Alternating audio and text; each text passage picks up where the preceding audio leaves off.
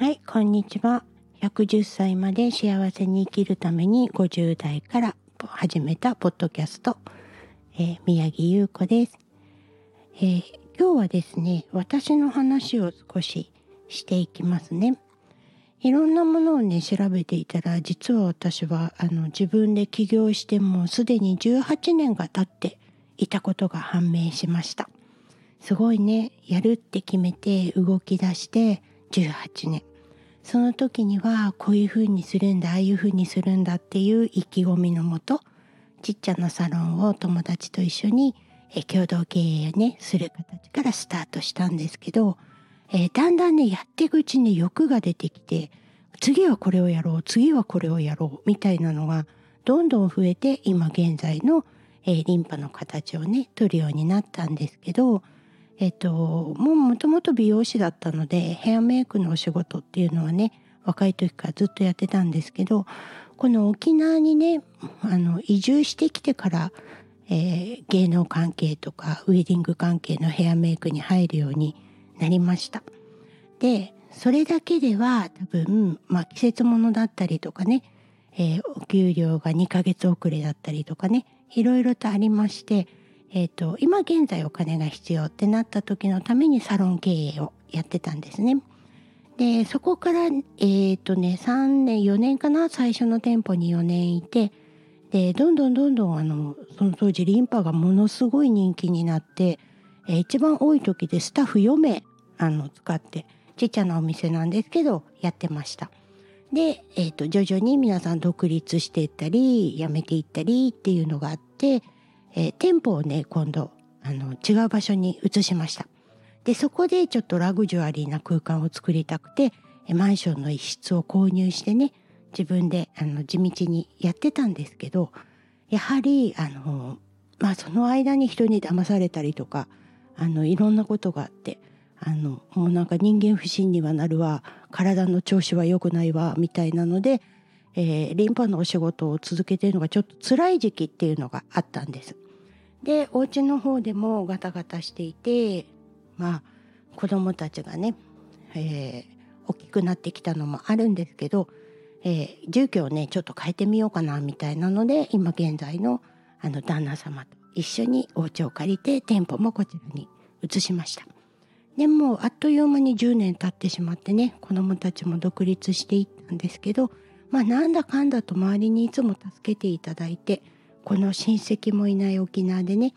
たくさんの人脈に恵まれあの楽しい日々を過ごしているんですけどまあこれはねお人だけではなくていろんなご縁があってうちになんとワンちゃんと猫ちゃんがいます。でワンちゃんは、うんと、私がリンパのお仕事を始めて少し経った頃に動物にもねリンパを流したらいいんじゃないかっていうことに気がついて、えー、その頃所属していた教会にね、えー、犬とか猫のリンパやりたいですって言ったら臨床を取ってくださいって言われてまあある獣医さんの先生と共同開発じゃないですけど臨床を取るためにあれこれと動いた時期もありました。でも結局そのためにねあのトイプードルをあの買い出したんですけど飼い犬はもう飼い主に触られただけで喜んじゃうんであの実際に良くなってんだかどうだかもよく分からずあとあの、まあ、だからって病気のワンちゃん探すのも変なので、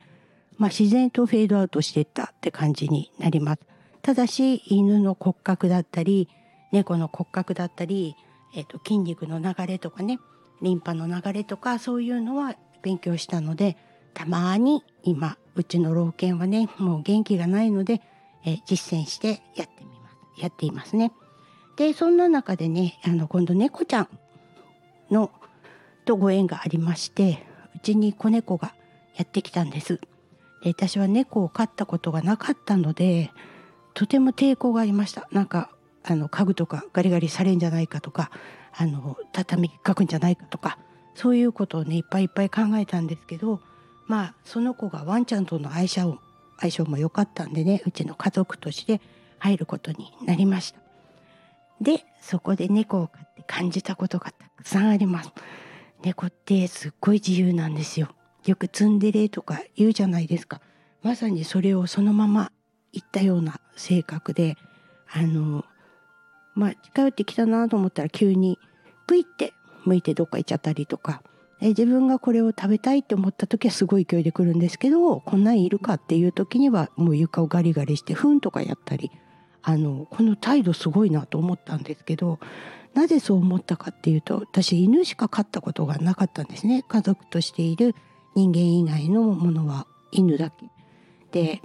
ワンちゃんはあのあげたらあげただけ食べるんですよ。で常になんか飼い主の顔色を伺ってるっていうかあの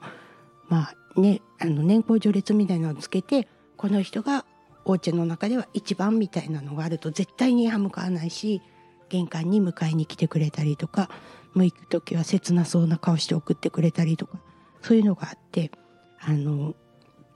従順だなっていうイメージだったんですよね。でも猫ってあの、まあ、名前は自覚してます。名前呼べば来てくれるんですけどあのそういうのがね一切わからない無知な生物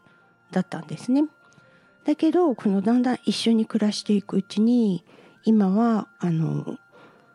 何て言うのかな。もうご飯が食べたい時とかお水が飲みたい時とかちょっと甘えたい時とかっていうのは仕草で分かるようになってきたんでそれに対応してるんですけど犬と猫の違いってねあのこの子は犬だからこの子は猫だからっていうような見方をしてたんですがある日もう一匹ね猫ちゃんがご縁があってお家に来ました。今現在猫ちゃん2匹いるんですけどその子たちを見てたらね犬だから猫だからっていうあの既成概念が外れたんです。同じ猫でも全然性格違うしあのまあ組合の喧嘩もするしすごいなと思って。でねここで犬と猫を同時に飼ったことで何が起こったかっていうと犬が従順じゃなくなったんですよ。もう猫たちが自由にやっててもお母さんからちゃんと可愛がられるっていうのが分かると犬もね名前呼んでも来なくなっちゃったりとか。何だったの？今までのはって思うぐらいにあの従順じゃなくなってしまってあのおかしいなと思いました。犬は猫から学んだみたいですね。自由に生きてていいんだよみたいなところっていうのを感じました。で猫たちは相変わらず2匹とも自由であの好き勝手やってますけどそういったのがねあの犬と猫を持ったことによって学んだことです。子供もね2人いるんですけど上の子と下の子と同じ私から生まれたとは思えないぐらい性格が全然違います。顔も違うんですけどあの一人はお父さんそっくりで一人は私に似てるんですがなんだろうな面白いな人ってって思ったんです。個性っていうのがね人それぞれあるんで私も個性心理学を勉強したんでねそこら辺はわかるんですけどあの、まあ、旦那様もねまたちょっと異質な人っていうかあの一人暮らしが長かったせいかちょっと感覚が違うなまあでもそれがねあの結婚することの楽しみだったりあの家族が増えていくっていう中での学びになっていくのかなと思いました。でこうやってねみんな振り返ってみるとたくさんなご縁をいただいてたくさんな学びをいただいて、まあ、子供から教えられることもたくさんあったしねあのまあ今もね教えてもらうことが多いんですけどそして今なんとお孫さんまで出てきたのであのお孫ちゃんからはいつもあのしもべのように扱われているあの私なんですがなかなかこいつも手強くて面白いです。まあ今から子育てするなんていうのはね考えられないことですけどまあでもこの今ね現在子育てで大変な方とかあの動物飼ったことないとかいう方とかいろんな学びがあります。たくさんの人と触れ合うことでもあの学びはあるんですけどあの機会をねいただけるんだったらそういった感じであの保護猫とか保護犬とかの機会に触れ合ってみるのもいいかもしれません。まあ近くにいる生きているもの小さな子たちっていうんですけど小さな子供たちから学ぶことたくさんあります。